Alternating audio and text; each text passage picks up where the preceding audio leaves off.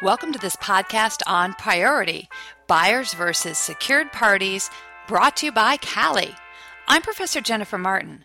The topic of this podcast is which party will prevail in a competition for collateral as between buyers of the collateral and secured parties. While secured parties might expect to prevail with respect to their collateral most of the time, buyers of goods also have expectations that are protected with respect to their purchases. Sometimes we expect buyers to search the records before purchasing, but not always.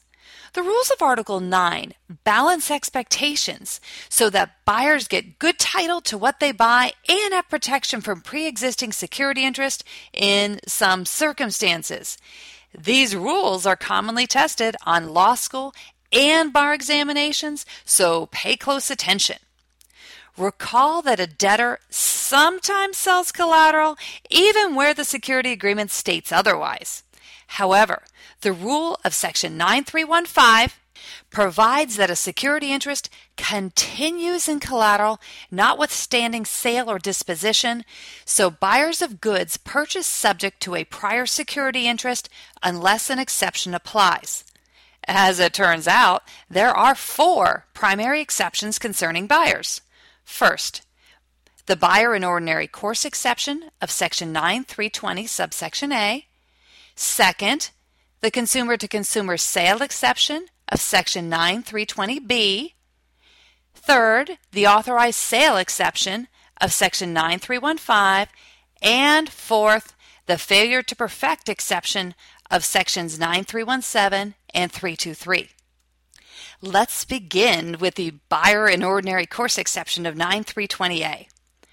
Buyers who purchase goods from a seller in the ordinary course of the seller's business do not have to search the records before purchasing in order to be protected from the claims of even a perfected secured party as to the collateral, even if the buyer knows of the security interest. Such buyers in the ordinary course of business take free of a security interest created by the buyer's seller. But let's break this down to make sure we understand how the rule works. First, notice that we are only applying this rule with respect to goods. Second, the buyer must be a buyer in the ordinary course, which is defined in UCC 1201 as a person who buys in good faith, without knowledge that the sale violates the rights of another person in the goods, in the ordinary course from that person, and the purchase is from a party in the business of selling goods of that kind. The person selling the goods cannot be a pawnbroker. The purchase can be for cash, exchange of other property, or even on secured or unsecured credit. It is usually a purchase from the inventory of the seller, though. Let's look at a straightforward example. Music City is in the business of selling musical instruments to consumers. First Bank finances the inventory of Music City, taking a security interest in the inventory and properly filing a financing statement listing the inventory as collateral. Music City purchases trombones, trumpets, flutes, and clarinets from supplier. I need a clarinet for my young son Marshall and purchase one for $500 from Music City. Under the rule of 9315, the security interest of First Bank continues to be attached to the clarinet I purchase unless an exception applies. However, we don't normally expect consumers to search the public records prior to purchasing ordinary goods such as clarinets. Accordingly, the rule of 9320 applies here. First, a clarinet's goods. Second, I'm a buyer in the ordinary course. When Music City sells musical instruments, such sales are most likely to be in the ordinary course of the business of Music City, which is in the business of selling musical instruments. There's nothing unusual about the sale, and I'm a buyer in the ordinary course of Music City's business. I would take free of a security interest created by my seller, Music City, meaning I would take free of the security interest a First Bank. But there are less common situations that occasionally appear on examinations. First, pawnbrokers. Second, those not in the ordinary course. And third, security interests created by other parties. An example of each will show how the rule applicable to buyers in the ordinary course do not protect all buyers. First, pawnbrokers. Suppose First Bank takes a security interest in the inventory of pawnbroker and properly files a financing statement listing the inventory as collateral. Pawnbroker sells me the clarinet for Marshall. I will not take free of the security interest of First Bank because I'm not a buyer in the ordinary course. I cannot be a buyer in the ordinary course when I purchase from a pawnbroker. Second, other types of sellers. Suppose instead that while Music City is in the business of selling instruments, if I make the same purchase of the clarinet from City Furniture, the buyer in the ordinary course exception would not protect my purchase if City Furniture is not in the ordinary course of selling musical instruments. I would have to hope that another exception protects my purchase, or I will lose a contest with a perfected secured creditor. Third, security interests created by other parties.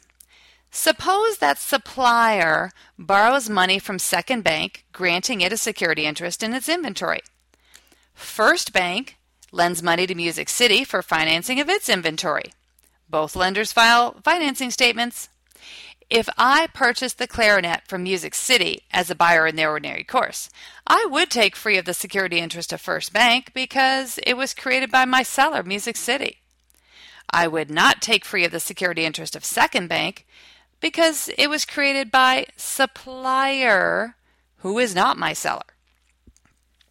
Let's turn to the consumer to consumer sale exception of section 9320B.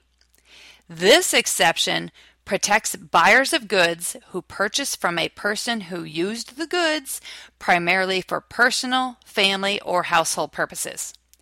The buyer will take free of the security interest even if perfected, if the buyer purchases without knowledge of the security interest for value, primarily for the buyer's personal, family, or household purposes, and before the filing of a financing statement covering the collateral.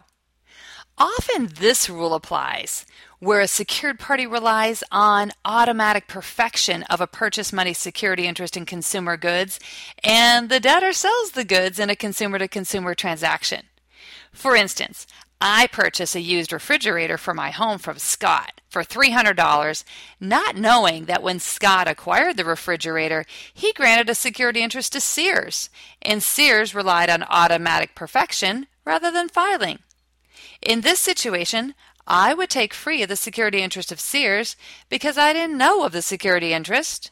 I paid $300 for it, and I purchased for personal, family, or household purposes.